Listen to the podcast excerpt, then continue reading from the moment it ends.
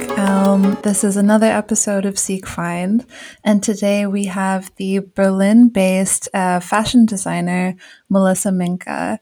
And Melisa works with a lot of upcycling, really sustainable fashion, but also like really sexy, really cool. So hi, thanks for coming on. Hi, thank you. Very sexy, very cool. I appreciate this. Yeah, I gave a bit of an intro, but would love to hear you kind of give a bit of a background on yourself and what you're up to. Sure. I would start with the label fashion designer. I would rather call myself an upcycler. And I think this comes from the fact that I didn't study fashion, and I feel like fashion design is a craft that I didn't learn. And so I feel like maybe it's not really my place to call myself that. So I go with upcycler. And the name is Minca. It's a Slovak surname, and it actually means a coin. And people just say Minca all the time. But sorry, I've been mispronouncing it this whole time. Everybody does that. It's okay. That's cool. So you wanted to know something about me. Anything you want to share? Yeah, maybe like how you made your way to Berlin, how long you've been here, like what that has done in terms of influencing your craft. All right. So I've been here 6 years, and I moved here after finishing my studies in Edinburgh. And I moved here with like not really a plan.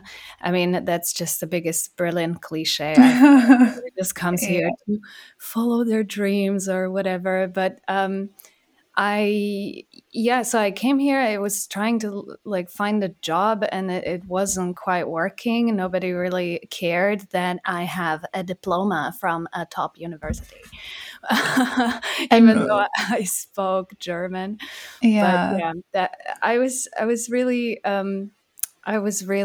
excited, and I really loved the fact that it looked like the people here, the people I've been meeting, were kind of doing really just the cliche I just described, like coming here and following whatever they wanted to do, and that it was actually possible. I think Berlin is still one of the few places in Europe which is like a capital, but also the ratio between the standard of living and the amount of money you need to, you know, live an okay life is still quite okay. So I think that's what makes it possible. I would also argue that the German welfare system saved my ass to an extent, because I couldn't find the job, and I just became unemployed, and that's how I was able to start sewing, and I was technically looking for a job, but I was kind of also buying time. And I think some people would have a problem with that, but I think it's actually quite legit. I don't know how many people know exactly what they want to do after they finish uni, but this was a really good time to just kind of figure it out. And then that's kind of how I got into sewing. I was really into fashion my whole life. My mom is a super fashionista, and I felt like to really know fashion, or like to become closer to it, one should know how things are made, and that's what drew me to it, to just explore and learn about how things are made. And then from that, I kind of went into upcycling because of my studies. I always had close to sustainability and politics, and I just couldn't imagine like getting a fabric in a shop and then just destroying it with my stupid experiments when I didn't really know how to sew. So I went to a flea market and got a bunch of sheets and stuff like that. So and then it just kind of grew from there. I became more and more interested, and this whole world of, you know, anything can be upcycled, any old thing, and textiles come in such a variety that it's really, the possibilities are endless. And this is, I think, the most fun for me about upcycling. Mm. And so your studies are actually focusing on politics and sustainability then? Yes, that's cool. What I studied. Very cool. And I mean, I guess you were also finding a job just in a different way, right? Yeah. Like when you were unemployed. Right. Of course I was. Mm. I mean, I have to say, at times when I went there, they did treat me as if I'm the person from the East who just came here for the benefits, and they didn't really hide that approach. Like, they told me to my face, basically asked me, are there no jobs in Slovakia? Why are you here? And I'm just like, man, like, I have every right to be here, and I'm sorry that nobody wants to give me a job. Like, I tried, you know? Totally. Yeah. Yeah. I mean, for me too, like, I also found it really difficult to find a job when I first moved to Berlin. And I think that's maybe a common thing that I've heard from a number of people, maybe as well people who came around the time that we did, because I came just a bit after you. But because there have been, for a number of years now, so many people moving to Berlin. Yeah. And a lot of creatives too, and a lot of people who are kind of seeking something. Yes. Yeah. But cool. So you've done really well at what you're doing, like, especially in Berlin. You're really involved in the community here. You've been featured in a number of campaigns, I think, including one for Adidas, some other ones. How do you feel now, like years later, now that you've been doing it for so long?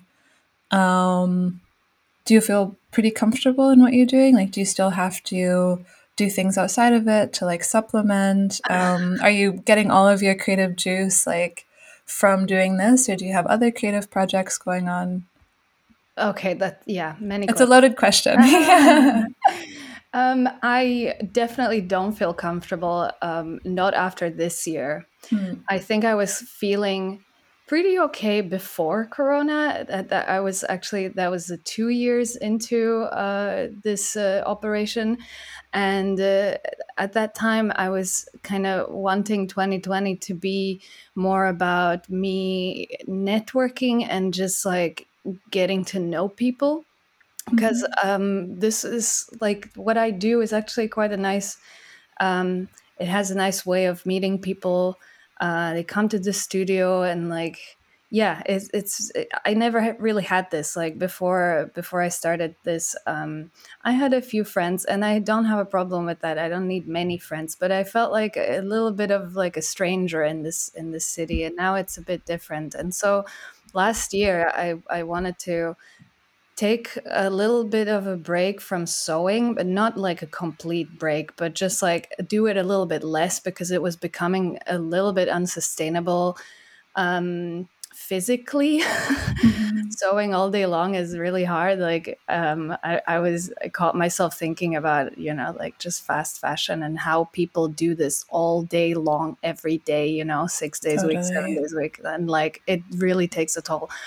And so I wanted to take a little bit of a step back from that and just network. And that was because I just felt kind of like that's necessary for the next step. Maybe meet a partner, because I keep, looking at, like, what other people are doing. And there's a few people that are alone, but many brands are partners, you know, so at least two people. And I think I'm really missing that. I just... it's a lot for one person to do all this. And also, I don't feel like I have this, like, business acumen, you know, in me. Like, I would just rather sew and create and just do all this. I know this is another cliche, but I would really appreciate somebody by my side who just tell me, like, okay, we're going to do this way. We're going to do that way. And you just keep sewing your clothes, you know? The next thing you asked me, whether I have another creative thing. I actually don't. I don't really have a lot of time to do anything else, which is kind of sad. Fair. But at the same time, I don't really need anything else. Like this is giving me all I need. Yeah. But maybe it would be good, and you know, that just, it's just the question of time, really. Like. Or making time, or like, I feel like I'm still in this kind of phase where I'm just like full on 100% giving everything to this. So doing anything else, I think I'd feel guilty. I'd feel weird. Like I'm not working. So what am I doing? You know? And I think it needs to come, because it might just be a bit unhealthy to be so into one thing and not doing anything else. So, yeah. I don't know. In my free time, I watch a lot of documentaries. That's kind of my hobby. Cool. I don't know. I just want to know everything about everything. Like, I just want to know the world, and I want to understand it. And I think this is very important to me, because I just want to make informed steps in you know, this what I do. Just make it better and make it. Not just for me, but try to think about first and foremost, like, how is this, you know, fit in the bigger picture? Like, what is this helping? Who is it helping? And like stuff like this. So yeah, documentaries. Yeah, definitely.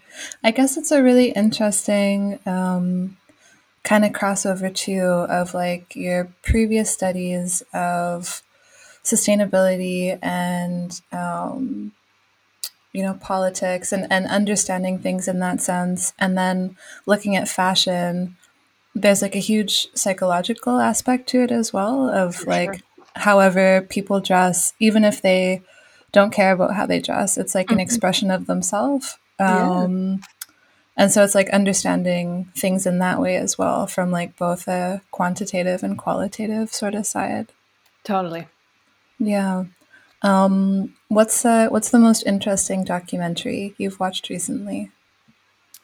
Oh my God. Yeah, this is another thing. Like, I feel like I watch so many sometimes that this is just, it just kind of gets lost somewhere, you know, and it doesn't, it's probably, you know, in this like latent memory, and when it's relevant, it comes up, the information that you perceived in that documentary, I don't know how many days ago.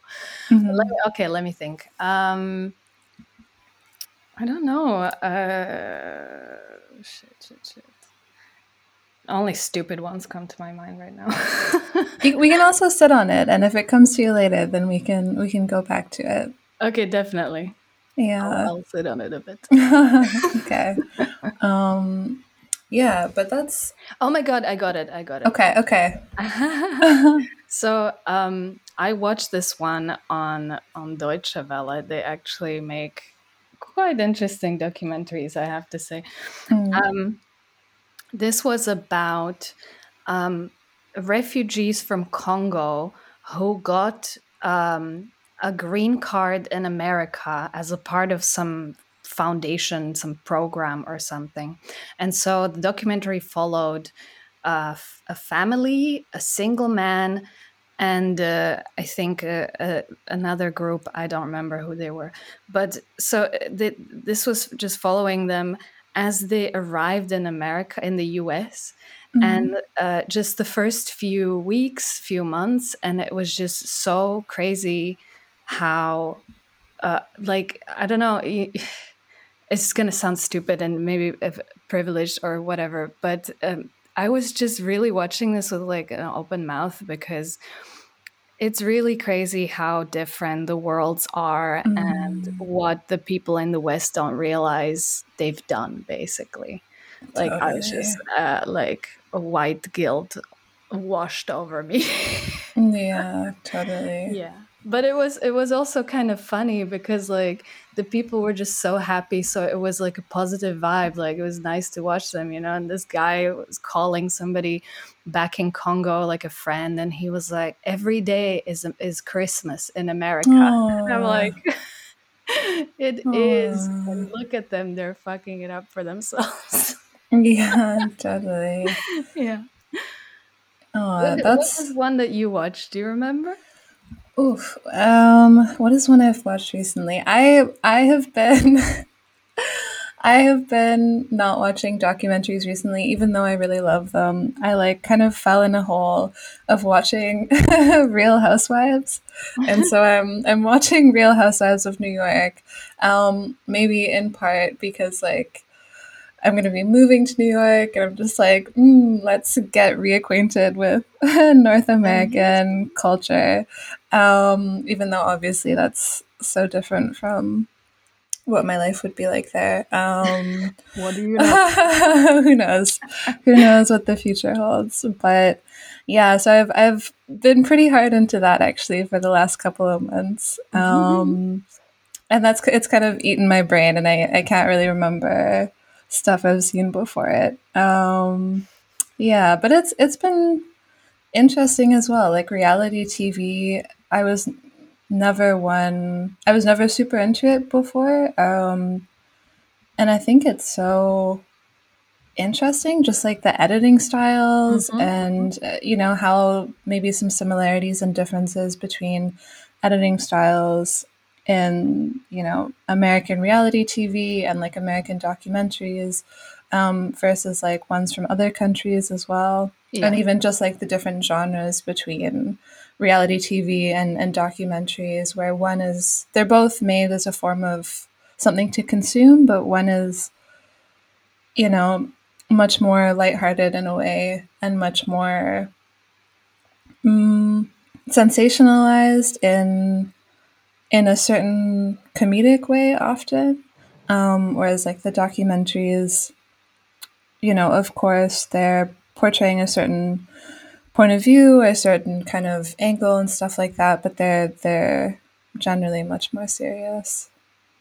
Yeah, I mean, I have nothing against reality TV.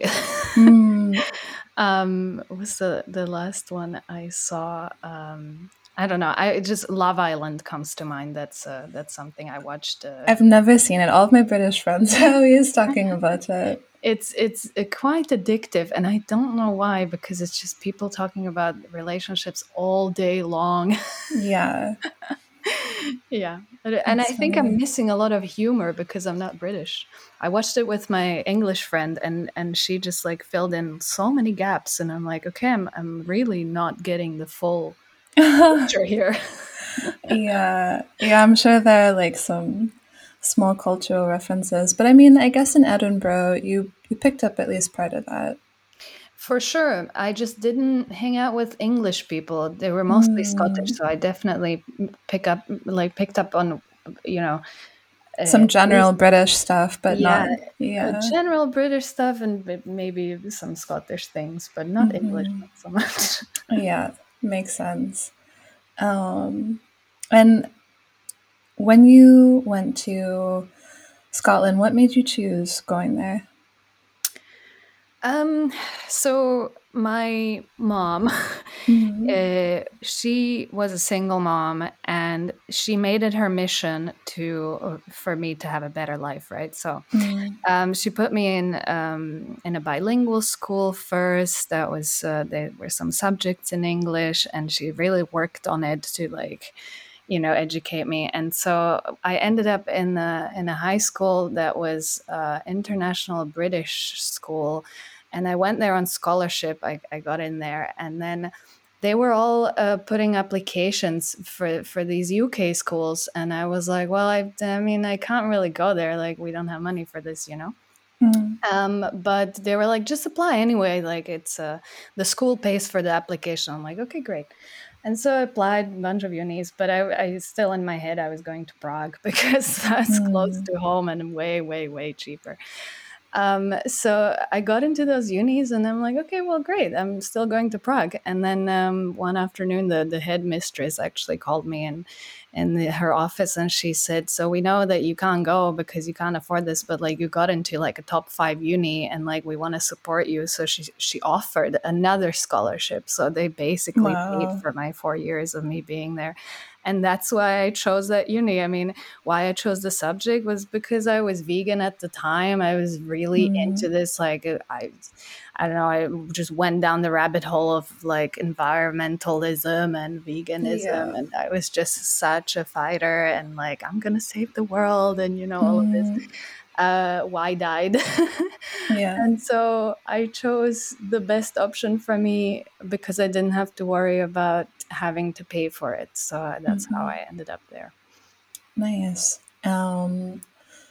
Yes. And you're not vegan now. No judgment. I'm just asking out of curiosity. Not anymore. No. Yeah. It was the funniest story as well. When I was vegan for 3 years, and then I was never really like tempted. I never wanted to eat anything that came from animals.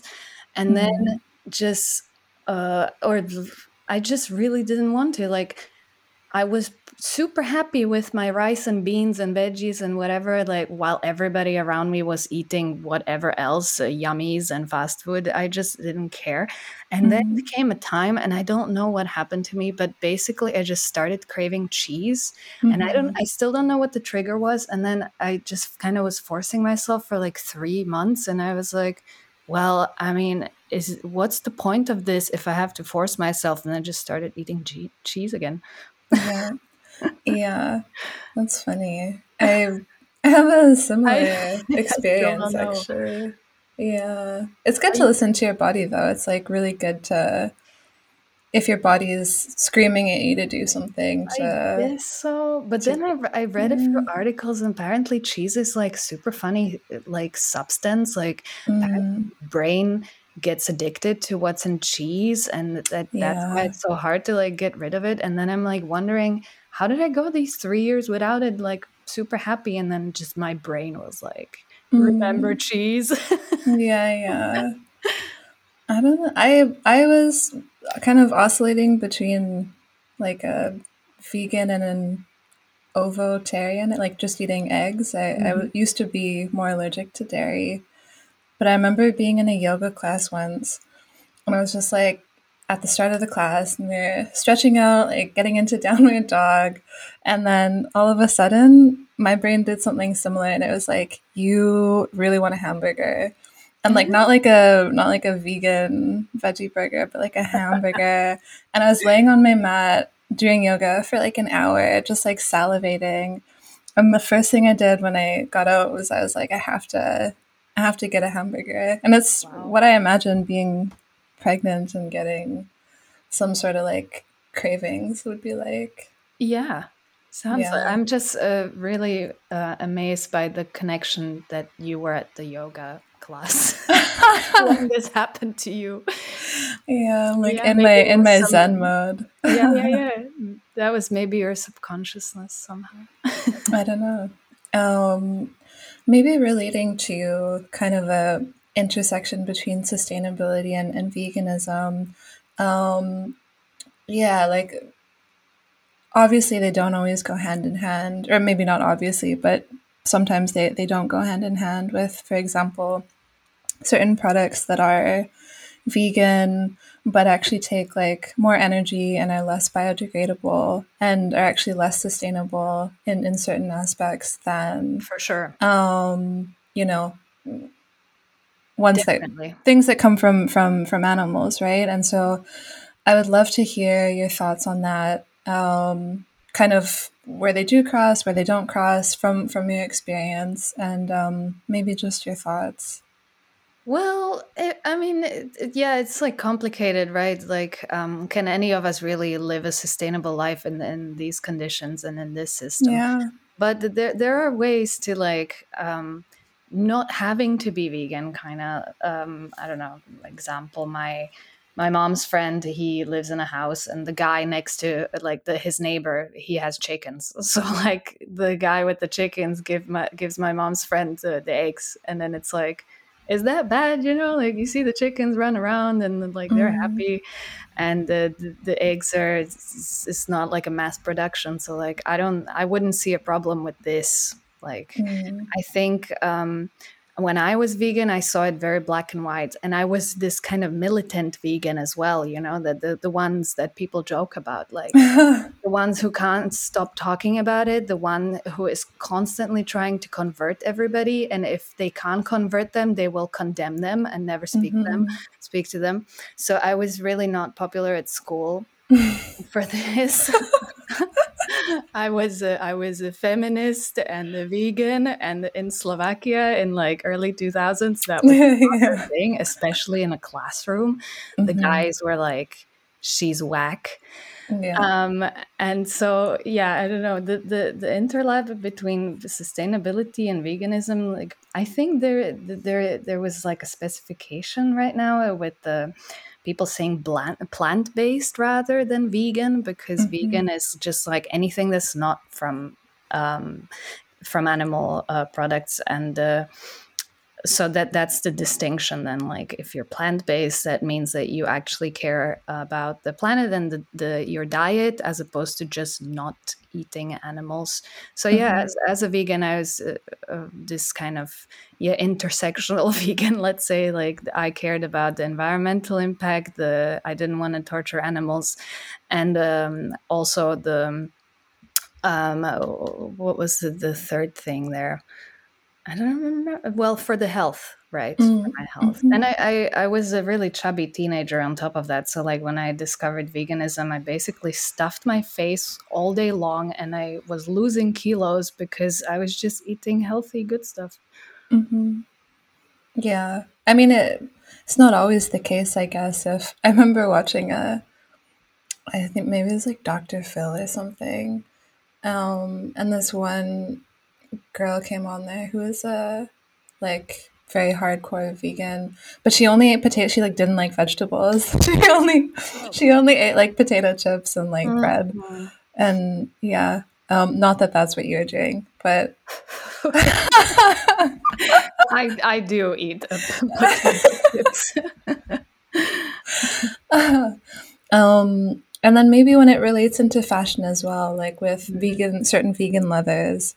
Right. Like obviously what you're concentrating on is more upcycling and reusing fabrics and reusing pieces of clothing to make new things that can be loved again and in different ways. Maybe if you have any thoughts on kind of certain non-biodegradable vegan materials.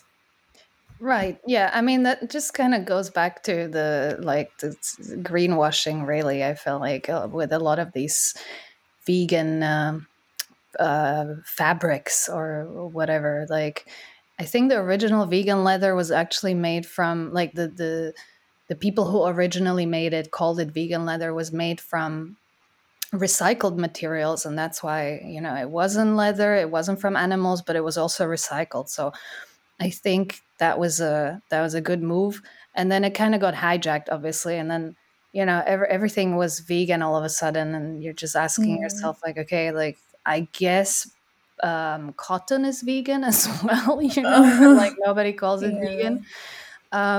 So I think with leather, it's I don't know.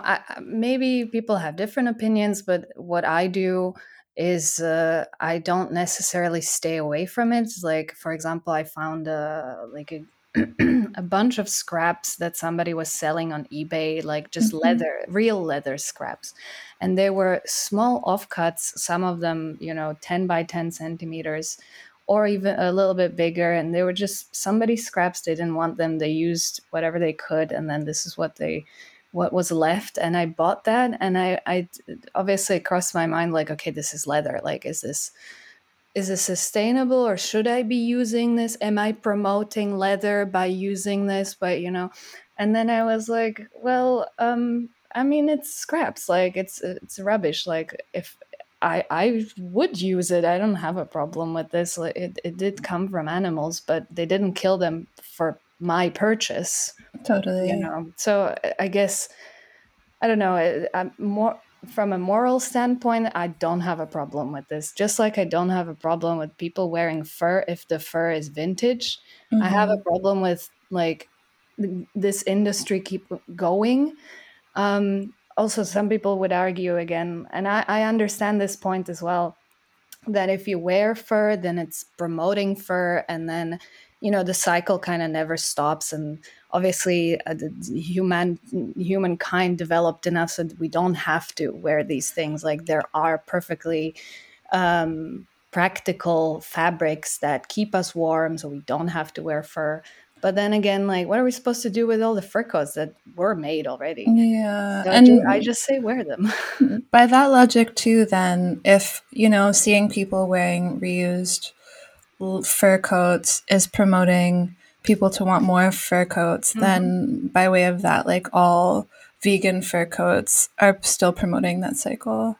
Well, that's another thing. Like, this I'm not quite on board with, like, you know, Stella McCartney, for example, being hailed as like the sustainable designer, and what she was doing some years ago is trying to develop fake fur that is exactly like the real deal. It looks the same, it behaves the same, blah, blah, blah. And I'm just like, okay, well, this is exactly what we don't need. Like, this is the continuation of this shit, because to make these things, like, what do you think they're made of? Like, these are synthetic materials, like, and the waste from that, and just like all the shit that went into researching this, like, it's just unnecessary. I don't know why Stella is such a sustainable designer when, like, people don't really kind of look deeper into this, you know? What do you think? No, I think the same. I think... And this isn't meant to come off as a cynical opinion, more so just like how I see it as reality, like another kind of product line available within like a capitalist system to like sell, you know, you're going to be selling fur to the people who buy fur, and then vegan fur to the people who want vegan fur. And it's kind of just the same, and it's not addressing perhaps like the real issue or the real issues, which would be just the way we buy in general, and the way we throw things away, right? Do you, like, maybe kind of thinking of that to allow people, or to make services like what you do more accessible, and to kind of change mindsets, or even just like make information accessible to people, like even with the Stella McCartney stuff, what are some ways you think that people can, I don't know, learn a bit more about this and kind of be exposed perhaps to some differing educational tools, or stuff like that? Well, I think a lot of this is happening on Instagram these days. Like, there's a lot of, you know, these educational posts, like people take time. There are... that to make these, to explain, you know, they do the work for you, as if, so like all you need to do is follow a bunch of these people, and they'll keep you up to date. You know, there are so many interesting thoughts. It just, you know, you don't need to be a scientist or like a researcher to find out about these things. And so, like, for me, it's very helpful to follow these people, like Aja Barber. She's great. She keeps talking about fashion and everything related. Or there's a bunch of them, like on my Instagram. If you go in my highlights, there's a few accounts that talk about this, that educate about these things. So yeah, you don't really need to go that far to get new, you know, to sort of give you some food for thought. But I think the problem mostly is that it's like, you know, the echo chambers. So some people would never even come across this. But at the same time, the other day I was watching Aja Barber on Al Jazeera, and like that probably gets a lot of views from, you know, just like the wider audiences So I was really happy about that. It's, you know, she was basically like speaking everything that was on my mind. I was like, I'm so happy somebody's saying this on TV. It was amazing. Mm-hmm. And it's, you know, better late than never. Like, I'm sure Aja was talking about this for, I don't know, a decade, but like only now the platform is like the media is kind of ready for, you know, like letting people speak about this. So like it's on the rise and that's great. Mm-hmm. Yeah. What kind of advice do you have for anyone who wants to start upcycling their clothes or learning the sewing, you know, sewing machine techniques and stuff like that? Like, how long was it until you felt comfortable? Because you hadn't sewn too much before, right? Or had you? Well, so I had I started the shop 3 years ago. Mm-hmm. And I've been sewing for like 5 or 6 even. So like when I moved to Berlin, I got a sewing machine. I got a really shitty little sewing machine and I just started. So, and I just did it every day and I was just so into it. So my advice would be, start small, get a secondhand machine, see how you like it. You know, maybe it's not for everybody. Like, it's very tedious. There is a lot to learn.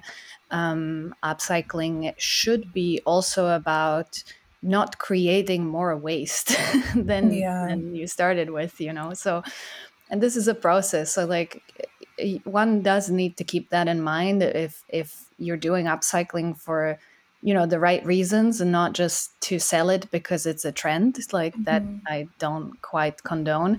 And there is a lot of that out there, you know, like when I was starting 3 years ago, there was literally no one. And I was looking because I was like, I need a role model. I need somebody who's doing this, who, you know, like just to model myself, like where I want to be in terms of, I don't know, just everything like business. I really had no idea what I was starting. So I wanted some inspiration, but I couldn't find any or couldn't find much. And now, you know, every day I see a new brand popping up, upcycling this, upcycling that. And there are some really, really interesting ones, great ones, very specific ones.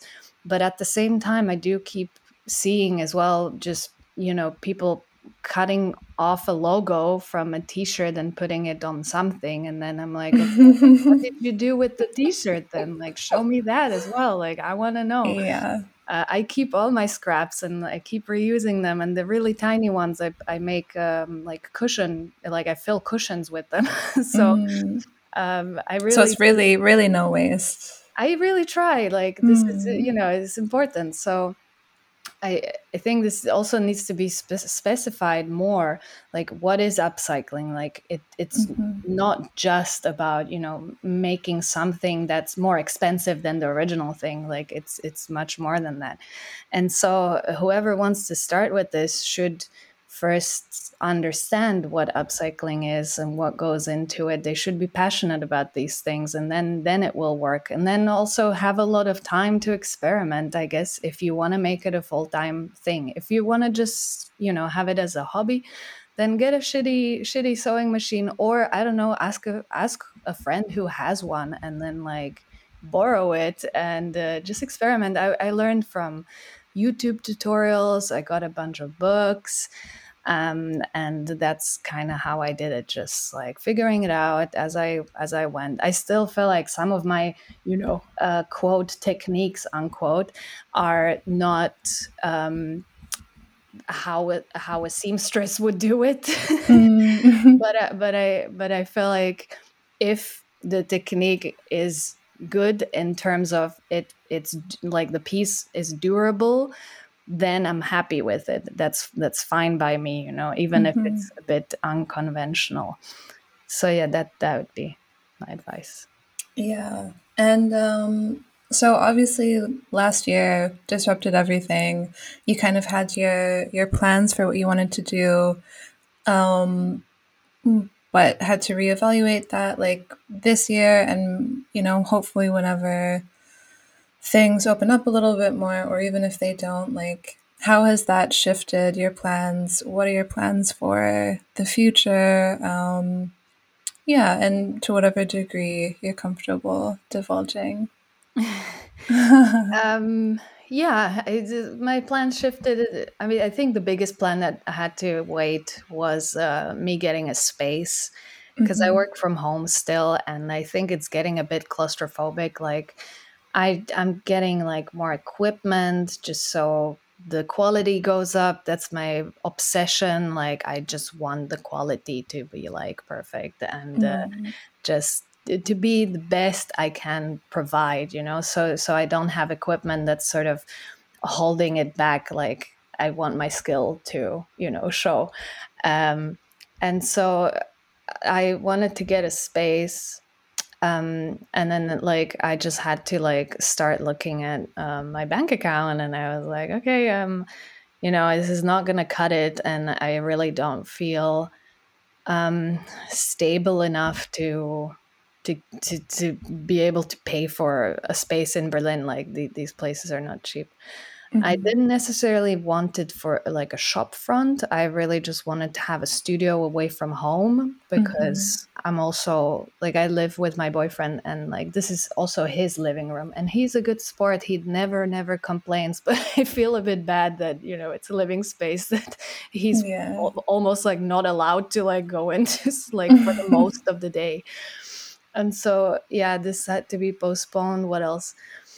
I really wanted some like help with what I do, let's say an assistant. And it was just like everything to do with finance had to like just wait, because, you know, if people don't have to go anywhere, they don't need any clothes. And so my sales were way down.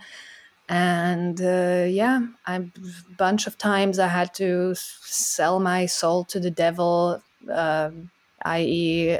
corporations, because that's, you know, what paid my bills this year. Totally. Yeah.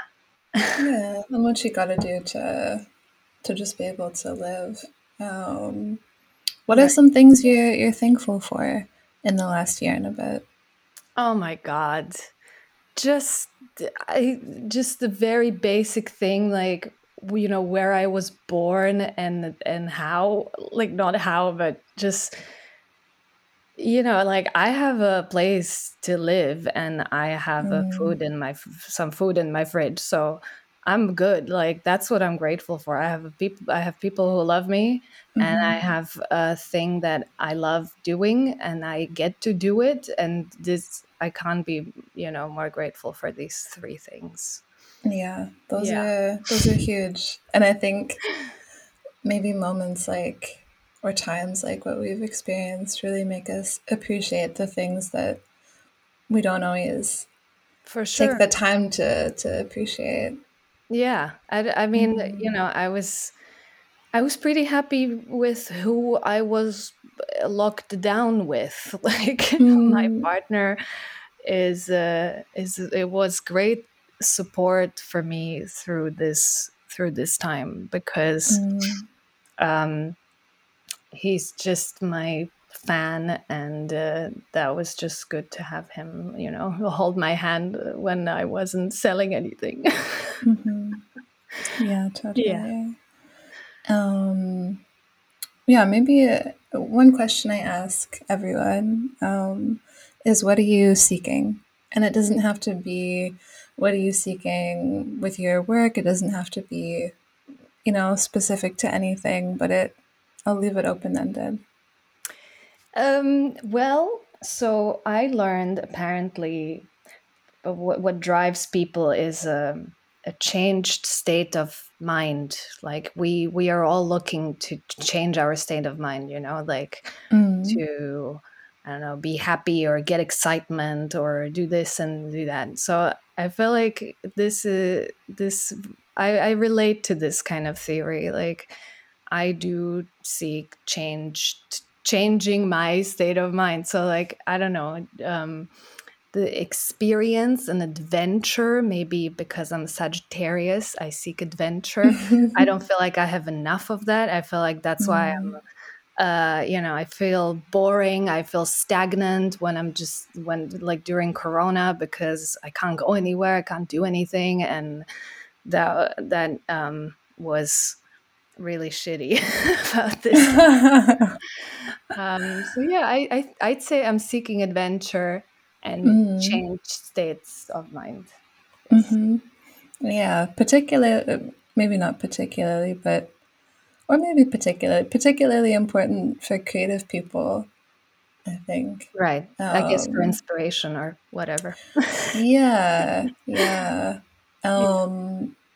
What would it have been like if you went into politics?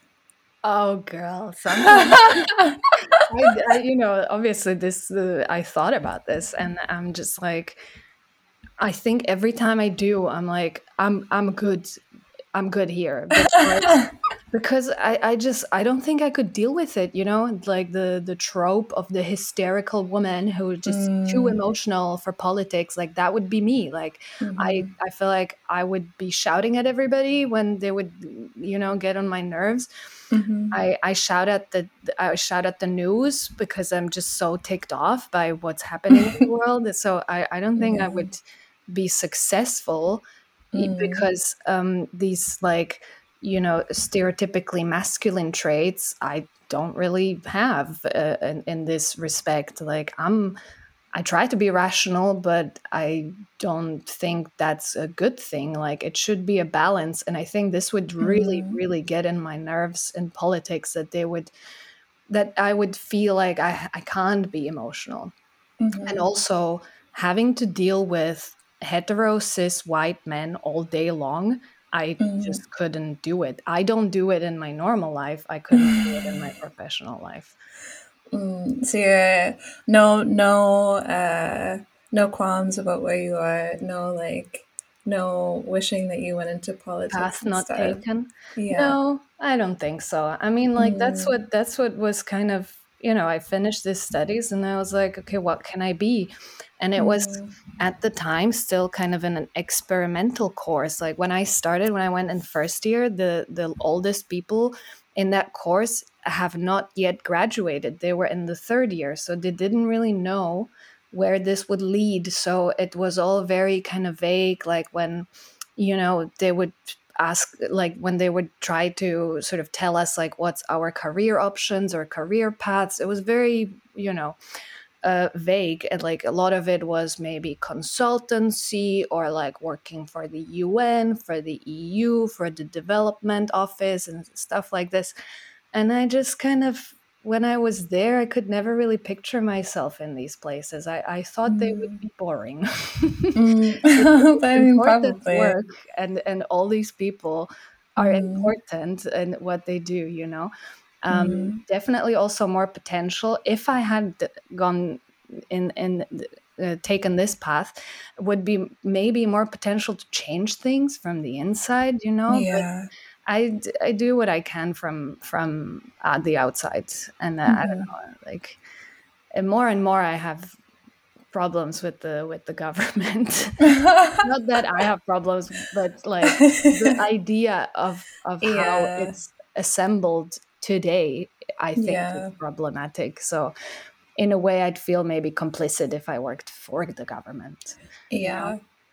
And I guess too, who knows what the future holds? Not that you'll have a seat as a politician necessarily, but that maybe we can find ways to make a greater impact as individuals or as people outside of the governing bodies.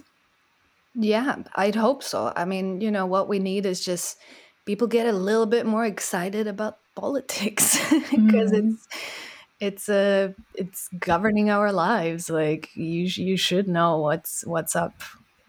Everybody should know, yeah. Yeah, definitely. Cool. And what are you working on right now?